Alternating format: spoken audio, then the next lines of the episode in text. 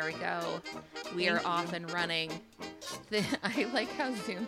It doesn't like that doesn't ever like become part of the recording, but Zoom always tells you that the recording has started. I really appreciate that. Recording has started. recording in, has started. Thank you, Zoom.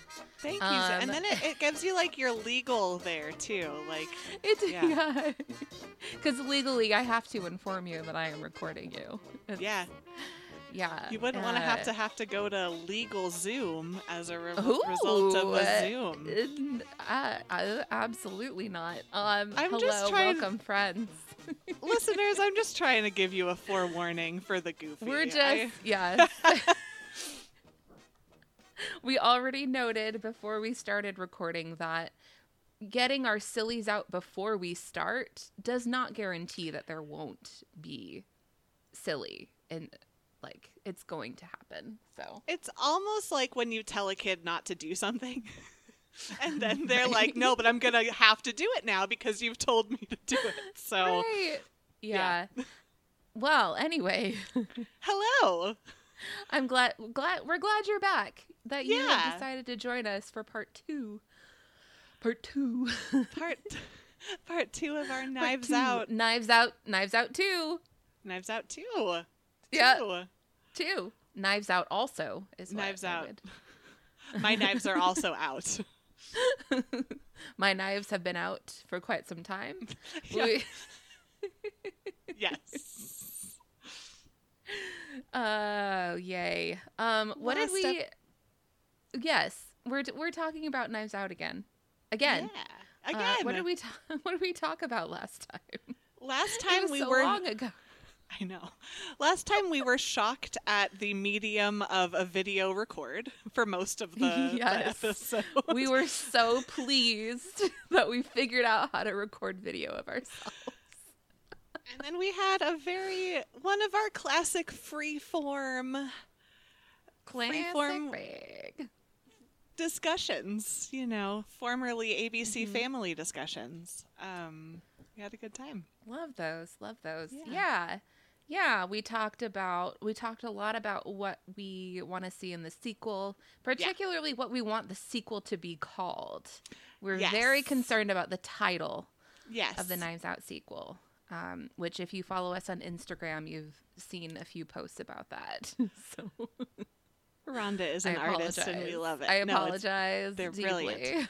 No, don't you you bask in that. Those are Mm. amazing. yes, there you go. yes. Um. I liked your jazz hands that were like kind of kind of like rain a little bit. yeah, it's spirit. It's like spirit fingers Spirit meets fingers rain meets yeah. because we live in Washington. Um. Yes. Yeah. anyway, yes.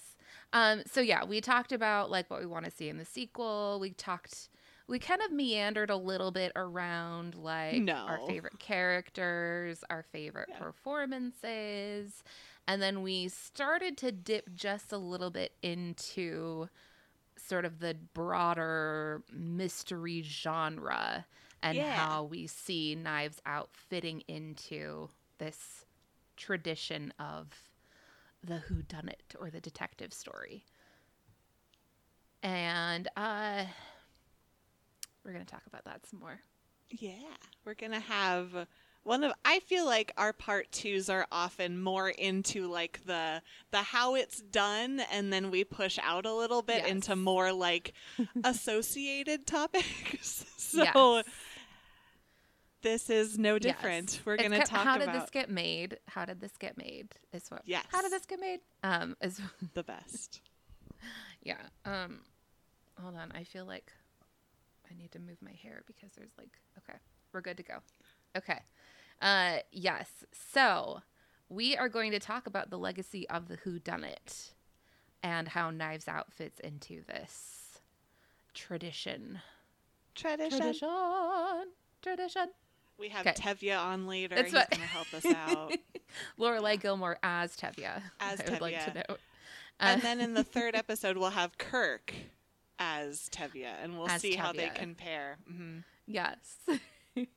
Listeners at home who don't know Fiddler are like, who is Tevye? Fiddler on the Roof. Uh, Is he a friend of theirs? great. Tev- yes. Thank you for coming, Tevya. Um, okay. I'm going to be serious now. But everyone look at Rhonda's mug though first. She If got you the can't mug. see it. It's the it's not exactly the same, but it's very similar to Marta's mug that she has at the end of the movie, which is Harlan's mug at the beginning of the movie. So Yeah. it's great. My house, my rules, my coffee. Okay, so we're gonna talk about the legacy of the Who Done It, and let me tell you, I really dug. I I really dug into this. I um. I don't like talking about this very much, but I did major in English literature when I was in college, and I did take a class on Victorian popular fiction, and we did read some detective stories. Um, so I know some things about the beginnings of detective fiction. Is what I'm trying to say. I'm not trying to brag. That's just a fact. Um, No, she ha- she's a lady with her accomplishments. She was not bragging. She was just letting us okay. Yeah, it's fine. know. Rhonda's Um, like, Aaron, stop so talking. the Aaron, I thought I thought you were like trying to get me to stop talking. Um, Never. that could happen. That No. I could stand to talk less, uh, which is why I have a podcast. Um, so the uh, so you know, going back to the origins of detective mystery whodunit fiction, um, so we can date it back to like the mid 1800s or so. We have the works of Edgar Allan Poe in the mix there. The first, uh, what's widely regarded as the first ever detective novel is The Moonstone by Wilkie Collins, which I did not read for my Victorian popular fiction class, but I did read another Wilkie Collins novel called The Woman in White, which is also a detective novel, but it's an amateur detective in The Woman in White. So, kind of fun there. Um, so mystery fiction, mystery and suspense fiction s- continued to gain popularity throughout the late 1800s where we see probably still the most famous detective in fiction, Sherlock Holmes, in the 1880s and 90s. So, uh, but the term "whodunit" is is an interesting one. So, of course, we have stories that we could term whodunits being written throughout the 19th century and the early 20th century, but the term whodunit wasn't officially coined until 1930. And this was in a review of the detective novel Half Mast Murder. And the reviewer was named Donald Gordon, and he used the term whodunit to describe the story. And that's the first time we have the word whodunit appearing in print. Way to go, Um, Gordon. Wow. So 1930, you could say, is like right in the middle of what's called the golden age of mystery fiction. So this is the time, you know, 1920s, 1930s, a little bit into the 40s, where we see really popular whodunits. Agatha Christie, probably the most famous, but then we also have like Dorothy Sayers and a few other contemporary authors um, who really capitalized on that genre. And then as we move away from like the 1930s and 40s into more like the 1950s, um, the the whodunits that we saw earlier on in this century, um, readers were kind of like getting getting wise to those. They you know they started becoming like more predictable. There was kind of a formula that they all followed, so Sure. readers were more interested in what sort of developed into hard boiled quote unquote crime fiction um, and like noir detective noir fiction okay. so um, the Who Done It was a very British genre at the beginning. Um, so hard boiled crime fiction was kind of America's answer to that. So hard boiled detective fiction or noir fiction was like darker. It tended to be more violent. There was more like raw emotion involved in it. Um, and the so the conventions of like noir or hard-boiled detective fiction do have a lot in common with the conventions of a classic whodunit, but it just gives it a little more edge and it gets away from sort of like the polite society of sure. like an Agatha Christie whodunit. Sure. Right. So, of course, while we have hard-boiled crime fiction coming in in the 30s through the 50s, um, we have popular authors um, in the hard-boiled genre like Dashiell Hammett, James M. McCain, and Raymond Chandler, who Rian Johnson has also cited as influences in his writing, in addition to like Agatha Christie and the more classic whodunit sure. authors. Sure. Sure. So he did this interview. Rian Johnson did an interview with the Atlantic about his uh, kind of his inspirations for for Knives Out. Um, the interviewer asked a really interesting question. They so they talk about how like something that we kind of brought up last episode about how like the who done it or the classic murder mystery is has kind of fallen out of fashion in recent years until Knives Out sort of revived it. Yeah. Um so the interviewer commented on that. Um he said like it's not a dead genre exactly. Um because like I mentioned last time, we had um, the Murder on the Orient Express adaptation just a yeah. couple years before Knives Out. Um, and uh, Rian Johnson responds that he thought Murder on the Orient Express was great. Um, he says, "When you see a whodunit, you set you tend to see it as a period piece," which I thought think is an interesting uh, right. uh, observation. He says because it's usually an Agatha Christie adaptation. So the idea of doing an original whodunit and setting it in America of 2019, not just giving it a modern skin, but really plugging into today, there was something about that that seemed genuinely exciting.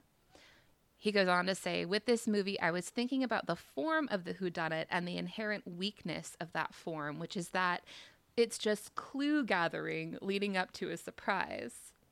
So the initial, right?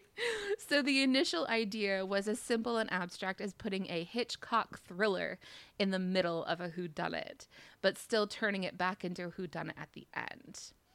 Uh, so he says, I still get the pleasure of the denouement with the detective in the library. Right, like right. Classic, classic. Um, he also talked a little bit about the character of Marta, who yeah.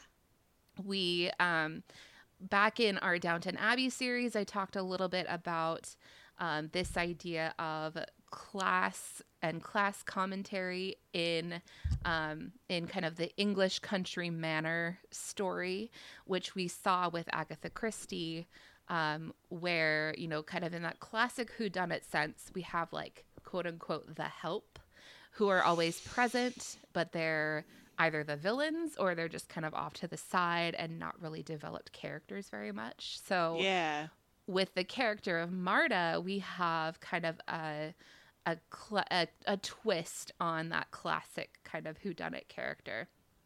And Johnson says, it's interesting how that's always an element. It's something Gosford Park used to great effect. Gosford Park keys into something that's kind of baked into the genre, which is that it's uniquely suited to talking about class. In the same way most whodunits are period pieces, it's usually British class that these films focus on. So the idea of applying that to America seemed very interesting. Um, and then he says, I got the idea of making Marta the central character and putting her in the role of the Hitchcock hero. Um, he says, I wanted the movie to have a good heart, I really felt like it was important that the audience walk out of the movie smiling and bobbing their heads. And then he, yeah. like the song choice at the end, Sweet Virginia by the Rolling Stones, um, is, you know, playing over the credits, which is such a perfect, uh, yeah. perfect song for that. Um, he says, but that ties back to my essential pleasure with the genre. You rarely end a whodunit in a very dark way, um, which is an right. in- interesting to note. Um, yeah. That like with like Hitchcock, Hitchcock often has a dark ending, or you know like that kind of hard-boiled noir detective fiction those often ended in very dark ways so Yeah. bringing in that you know more satisfying ending of a whodunit um and then he also uh uh, Johnson also wrote uh, an op-ed for the LA Times about um, his inspiration of whodunits for the movie. So I just pulled out this one little paragraph that I thought put a put a cap on this on this uh, exploration really well. Um, he says in the traditional Christie whodunit, the first act sets the table with a rogues gallery of suspects and one very powerful person who each of them has a reason to hate, who will obviously be the victim. What's interesting is that Christie never or very rarely draws our sympathy to the victim. The victim is usually a rich or powerful jerk, or at the very least, an annoying person. Right. In the first, right, in the first act, we're identifying with potential killers. Does that sound familiar? Their motives have to resonate with us. Their predicaments seem desperate and dire enough that if we were in their spot, well, who knows? Christie bends us into identifying with the potential killers, and there's nothing more Hitchcock than that. And he's kind of commenting here. Um, he points out earlier on that like Alfred Hitchcock did not like the whodunit genre. He did not think that it was like uh, that it was very uh, uh, creative or inventive because, Right. like, as we kind of as we kind of pointed out earlier, um, you know, like it's just you're just clue gathering throughout the who done it and then you get the answer, and it's like there's no, you know, yeah. they- like Hitchcock at least felt like there was no real like interest in getting to that conclusion because it's like it's there's no like story logic I suppose. Um, right. So that's interesting that he kind of put those two things together. Yeah. Um, uh, and then I did want to talk about just uh, three movies that um, inspired Knives Out, or that we see like really strong echoes of these movies in Knives Out. Um, so we have Gosford Park, which we've talked about a little bit. Yeah. And we also talked about in Downton Abbey. Um, so this is a black comedy. Um, and, you know, it follows a group of wealthy British socialites who are thrust into a murder mystery while they're staying at an English country house. Um, and, you know, this uh, Gosford Park, I really recommend that you watch Gosford Park, especially if you love Knives Out, because it's really just a brilliant and biting commentary on class and sort of the conventions of these like British social class kind of period pieces as well. Right. Um, so it, yeah, really great. Um, and then a couple more. So the Murder on the Orient Express adaptation from 1974.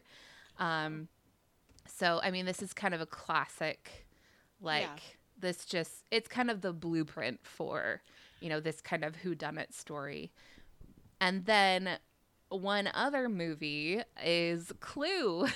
so based Yes! on based on the board game Clue, um, we even have at one point at one point Lakeith Stanfield. I think it's is it Lakeith Stanfield or is it the other detective who says that like they live in a clue board or something? I just watched the movie this morning again, and I can't. I remember that line, but I can't remember. yeah, yeah. um, yeah. So they and also do. Clue Clue really had um the movie Clue also has that kind of like a bit of like uh like satire kind of humor in there. Um yeah. And I think like Clue the game and Clue the movie really um are invested in making the house itself a character in the movie, which we also see in Knives Out. Which Yeah. Is really fun. So, yeah, It's just a few movie recs for you. In a way, Clue is also like since I don't know if you still play the game Clue, but when I was growing up, you played the game Clue. So it was my first reference point for any sort of a whodunit. So like Yeah. I feel like Clue is almost the attempt to get a new generation into like a murder mystery whodunit type scenario. Um and it worked for me. Yeah. I played Clue Junior. Yeah. if anyone else played Clue Junior, because I I, wasn't old enough for the real Clue, I guess. I don't know. Well, it's a pretty I mean, a bunch of 6-year-olds faking murders, you know, it's Yeah. it's kind you of know, a choice. I don't. Yeah, I don't even know. Was was it a murder in Clue Junior or was it? Here, Oh. look it up. I don't Clue remember. I remember there was also um No, it's uh, a case of a missing cake. uh well that's worse. in Clue let's Junior, it's a missing cake. Yeah. Don't steal my cake. Who took a I piece think- of cake? Oh It's it's only a piece of cake. It's not even the whole cake. like, Oh, is a very losing. low stakes mystery. We're losing the story. There was also a computer game that came free in cereal boxes of Clue. Um, they did like I think Cheerios and a bunch of other um, of those like basic generic brands that you think of when you think cereal um, had these uh, like really badly not badly made but just like quickly made um, CD versions of classic uh, board games and one of them was Clue. Uh-huh. It was the better one. Nice. Very nice. Oh, in my search results, there's a video that came up called How to Play Clue Junior. So I will be watching that later. Duh. Um, Obviously. oh, that's great. Clue Junior. Clue What a time to be alive. Uh, what I loved about Clue Junior, though, was that not only did you get to be like kind of a kooky character, but you also got to be a detective. Like it turned all the characters into detectives. Yeah. Kind of like uh kind of like what was the game the murder mystery game that they played on The Office? It was like Belles, Bourbon, and Bullet. Yeah. um yeah, Bell's bourbon and something. Um Yeah.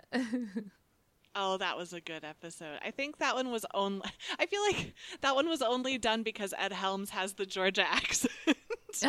so they're like, we need this guy to do this accent. What My can we do with this Deborah. accent? It was like Deborah, you taunt. Yeah. Deborah, you. and then Andy's trying to correct her, and he's like, "See, what you're doing is kind of a Florida panhandle, and what you want is a Savannah accent."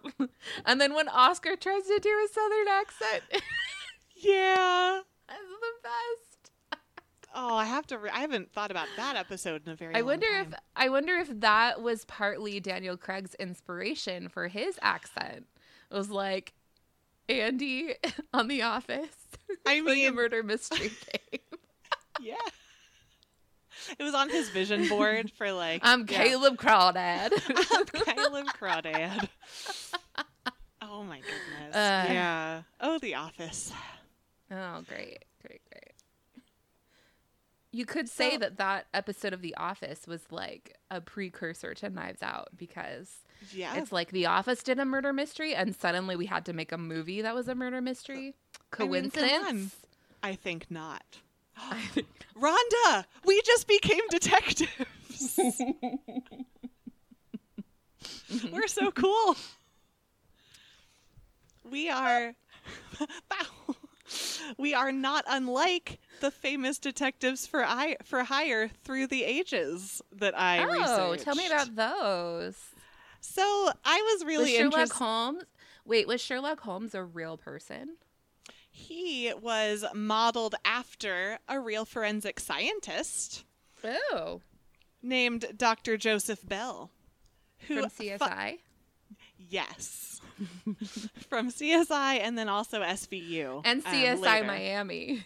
Ab- you know, yeah, I think Miami was more of his passion project. He was Yes. like the most in- inserted into that world. Mhm, Um, Absolutely. Yeah. yeah. Yeah. Who can blame him? Yeah. so I actually, um, as I was researching for this episode, I wanted to know, like, were there actual, like, could I walk into an office and say, listen, see, I need a, I need someone Where's to help me. Exactly. Like, and some guy or girl would come with like, I don't know, a nice hat and like well dressed, and I'll solve that problem for you. And there were, there were like real. You could just walk into an office, um, and you know have counsel with a detective for hire. I mean, Um, there are private investigators now who will like investigate things for you. Not necessarily Which- solve crimes, maybe, but like they'll, you know, yeah, which just always sounds like it's make made up. I know that right. that's real. Like Veronica Mars. yeah, Jessica Jones, kind of. Yeah. Um, That's real. I though. know. I know that those are real things that happen, but my mind, like, maybe I've spent too long in the elementary classroom, but my mind is like, no, that doesn't actually, like, happen, but it does. So, um, I did want to start with Dr. Joseph Bell just because he is the inspiration for Sherlock Holmes, and Sherlock Holmes is kind of a major entry point um, for all of these stories. So, um, Dr. Joseph Bell was a forensic scientist that um, was a medical professional first, but he was the he's noted as the first person to kind of use details about the body to kind of decide what might have happened. So it was obviously based in science, but it was also a little bit of a who done it or like a what happened, that kind of thing, um, to a greater degree than what was happening at the time in the medical profession in terms of like solving the why behind it, you know? Um, and most importantly um, was that um, the writer of Sherlock Holmes, Arthur Con- Conan Doyle, studied under um, this forensic scientist. So this is like, it's not just, oh, he might have been inspired. He like really studied under him. Um, Mhm. and that's where he got a lot of his inspiration for the character.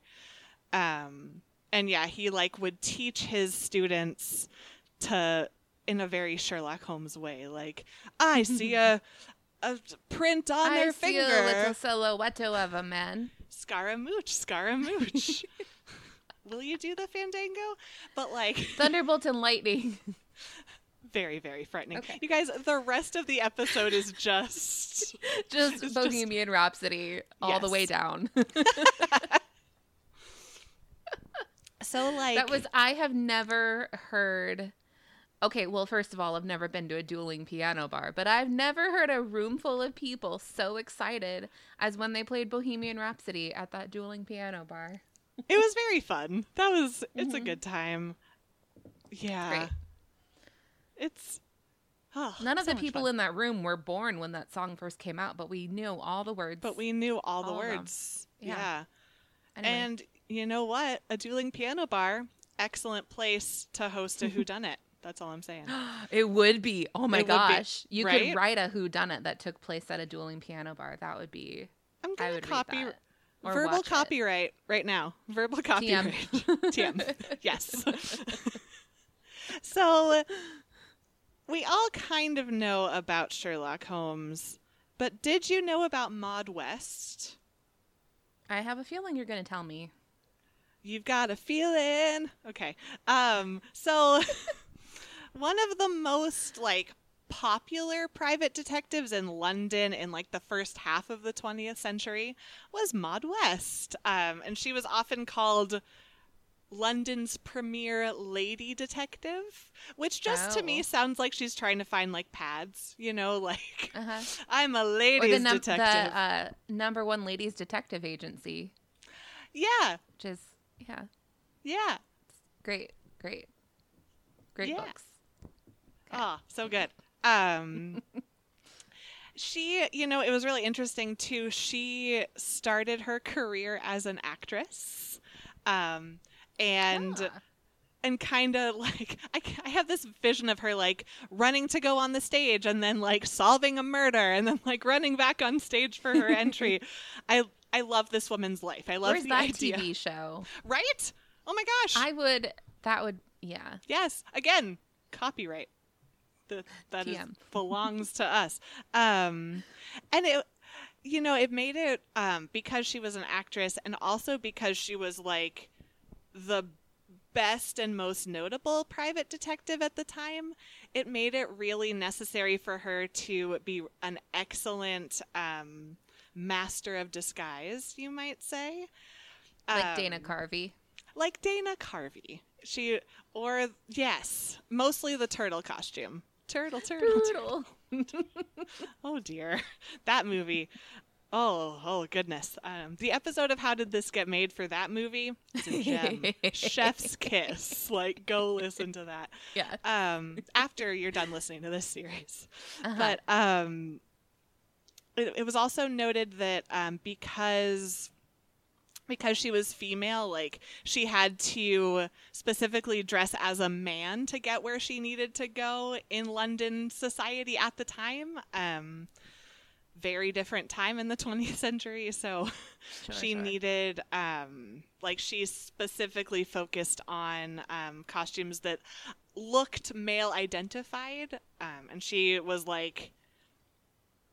I don't know. I feel like being known as the best detective is good for business, but like really bad for your business. it's kind of Right. like If shoot, people know you who you are, then they're not, you know, they're not gonna. Yeah. They're not gonna open up to you. And if you're starring in like whatever on a stage and then the next day you're like solving a murder, I don't know. I just mm-hmm. just doesn't make much. Yeah. sense to me. It's honestly like if Daniel Craig decided to become a real life private investigator. Yes. That would. I don't think that would work very well. I don't think that would work out. Also, like I don't think it would be as lucrative as, you know, being Daniel as Craig. acting, as But, being you know. James Bond, like I'm just which he's not anymore. But, No. No, that that ship but he's still sailed. Benoit Blanc. He's still Benoit Blanc though, so that's going to be very lucrative for him. Let's hope. I'm still nervous about the second movie slump, but that's Mm. neither here nor there. So We'll see. We'll see. yeah, we'll we'll see. Um. Oh, about Maud West, I did want to note. I'm doing my my little Mindy Kaling finger. Um, I did want to note that one of Maud West's most like noted cases was she she followed a rich British heiress um, to different naval bases, and it turned out that the British heiress was actually a spy. So Oh, I mean, excellent. I mean that's a that's a champagne evening for West, isn't it? Like, Christopher Marlowe, yes. who was a spy. Weenie, weenie, weenie, weenie. I just always we need like a soundboard with the Twilight Zone. we do. we I totally can add it. I can add it in post. I'll add it in post. I'll add it in post. oh, brilliant. Um, Reader, she did not add it in post. alas, dear reader, Ron Rhonda's busy. damn it, and Erin doesn't know what she's doing. Frankly, um, so it's also really interesting to me that Ma- I'm going to jump in my notes a little bit because Maud West and another noted detective, Kate Easton, were Uh-huh. like rival actresses together in Love that. London. Like they had Love acted that. together, and then yeah, they're seriously, like, where is where is this TV show? "Where is this TV I want show? this. This is like so is- interesting." Uh, like it took and you know it was really interesting too when i was um researching this this was hard to find. Like there wasn't like a myriad of like when we researched um uh shadow and bone and it was just like right at our fingertips this was hard to find this was like took a second um but yeah so may or Maud i always want to say Mae West Mae West, yeah. Wouldn't that be a plot twist? But Maud Ooh. West knew Kate Easton and had worked with her in a capacity as an actress. And Kate Easton was the first female was yeah, the first female detective um, to set up office in London. So even before Maud came along, there was Kate Easton, and the tagline of her um, her kind of advertising campaign was uh huh. blackmail, divorce, evidence, robbery. I undertake it all. I have touched everything except murder. That Where is this a bit- television show? Seems a bit anticlimactic. That tagline. I don't Isn't know about it? that. It's kind of like she's I trying touched to like, everything except murder. except murder though. Like Do you think it was because she was trying to like keep maintain like her reputation as like a respectable lady? Like a respectable lady detective wouldn't get into murder because that's too, you know, unladylike. right? Do you Or think? like, or maybe she was trying to make sure she didn't get blamed for a murder. like, Yeah. like, look, I'll do blackmail, I'll do divorce, I got your evidence, I got your robbery, but I don't. Frankly, I don't do murder. Not doing murder. Not no. doing murder. Yeah. Good for you, Easton. Set your boundaries. Yeah. Good for you. Like it. so she, as I noted, she had acted with Maud West, and they like became these like, I don't know. I think comedic rivals. Like I have these, I have this image of like Maud West like on the scene, like chasing some bad guy, and then Kate Easton like, ah, damn it, I gotta go find someone, and like going to find whatever she could. Um, I just liked that they knew each other. Um, and then there was also Kate Warren. So she was she's often considered the first detective for hire in America. So Okay. um she there's you know legend has it that in 1856 um she arrives at one of the premier Chicago um, detective agencies, the Pinkerton Detective Agency, and she asked for a job, and Pinkerton's like, "You're you're a woman, Mm-mm. like we don't we don't do that here. Sorry, we don't Um, do that here. we don't we don't do that here." And then um, Warren noted that if you're not allowing women to be detectives, what like someone a a baddie could literally walk into a woman's restroom and like commit a crime. And you would never know about it because you can't go in there. So what do you mean? Like that makes no sense for you as a businessman. And pinkerton's like uh guess you're right kid and like begrudgingly let her in or whatever um damn it pinkerton i just and he said and obviously in my notes and in the research i did he wasn't like impressed with her knowledge. He was like she was plucky and she tried hard. Like admit you're wrong like Right. it's exhausting um a man admit he's wrong. I i know it's not gonna happen but but warren got onto the pinkerton national detective agency and she um she was 23 years old when she first like wow. yeah right how cool is that um yeah so i think that was just a really neat snapshot of like being 23 and being like a detective for hire. What an interesting world. Like what a way to become an adult you know? Wow. She wound up to be one of their most popular and most credible detectives as well. Um, and I don't think that they did start hiring too many um, other female detectives for quite some time still. But she became like We've got of one. their- We've got one. That's Frankly, enough. we we got one. One woman. There you go. There, there. You got you got your wish, ladies. Uh-huh. Um, ugh. Um, but interestingly enough, if we go back um, across the pond, Across the pond. across the pond, they were opening not one but two ladies detective agencies. Oh. So there was the number one ladies detective agency. Yes, That's- exactly. No. That's in Botswana, though. That's so. yeah, that's not. But same, you know. so there was the Mosers Ladies Detective Agency and the Slaters Women's Detectives. So like there's some branding going on there, but um I, am like Robin from How I Met Your Mother. But um, but um, but um. But um, Um, people are starting a drinking game. they are. Sorry, friends. I apologize. Uh, and again, these two detective agencies were like really competitive with each other. So they were female powered detective agencies. They really build that way on when they were opening up their business. They were really into like, yeah, we got the ladies. These are the women. Um so Slater's Women's Detectives was created by Henry Slater. Makes sense, right? And Huh. Slater was a talk uh, like a Not top AC detective. Slater.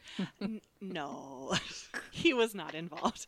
Um, Unfortunately. unfortunately.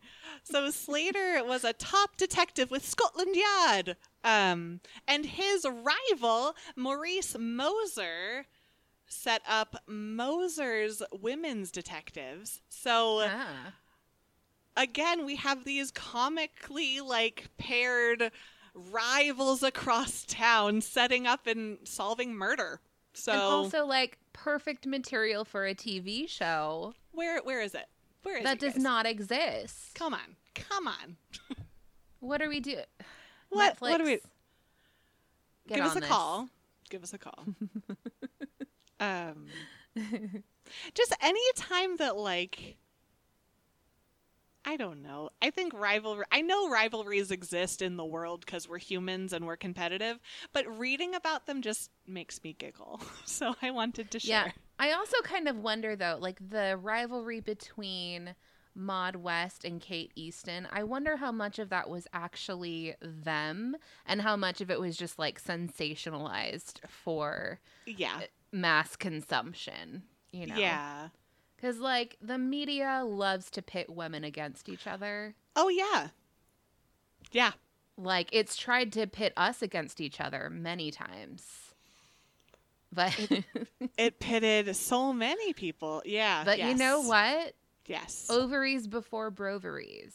Damn it. That's sisters before misters. Um, Sisters before. Yeah. So I kind of, I kind of wonder like, and also maybe if like I'm completely speculating here, but if if Maud West and Kate Easton, ooh, West and Easton, East and West, that's incredible. That I'm, it's writing itself. The Netflix show is writing itself. But I also wonder if they, if Maud and Kate like were aware of how they were perceived and kind of played up their rivalry, Right. maybe. Like right. I'm just writing a Netflix pilot in my head right now. Um, I love it. Yeah. Yeah. Uh, I also that's great. That's great. That's a great story. I also love the world where they really do despise each other and they're like coming from they both audition for the same part and one of them gets it but the same week the other one solves a really big mystery and it's just like every bit as dramatic as it sounds. I love both of those realities. Yeah. yeah. I mean, like maybe they are truly rivals, but then like in the season finale, they have to come together to solve like a really big murder. Yeah. Ooh. Aaron, Netflix Netflix come at us. We're yes. Oh my gosh. Okay. Well, anyway. That's great. Um yeah, I kind of like so uh, before we knew anything about like before it was even confirmed that we were getting a sequel to Knives Out, I had kind of thought like, "Oh, what if like in the sequel we have Marta as the detective now?" Ooh. Like I felt like that would have like I mean, that's not happening, but I thought that would have been great. I or we have her- like or she like joins forces with Benoit Blanc and he's kind of like teaching her the ropes as he's solving a new crime and sh- yeah, I thought that would have been interesting. I love that because Yeah. I lo- she's such a compelling performer. I wanted more of her. Like Mhm. I think Daniel Craig is so fun too, obviously, but I just I'm so fine. captivated by he's. I mean, it's fine, but It's fine. yeah, I think if they were taking one person, if they could only take one, I would go Marta instead. I think, but yeah, Yeah. That's fine. yeah. Eh, okay. No offense, Daniel That's Craig, okay. you're lovely. Good job. Full everyone. offense, Daniel Craig.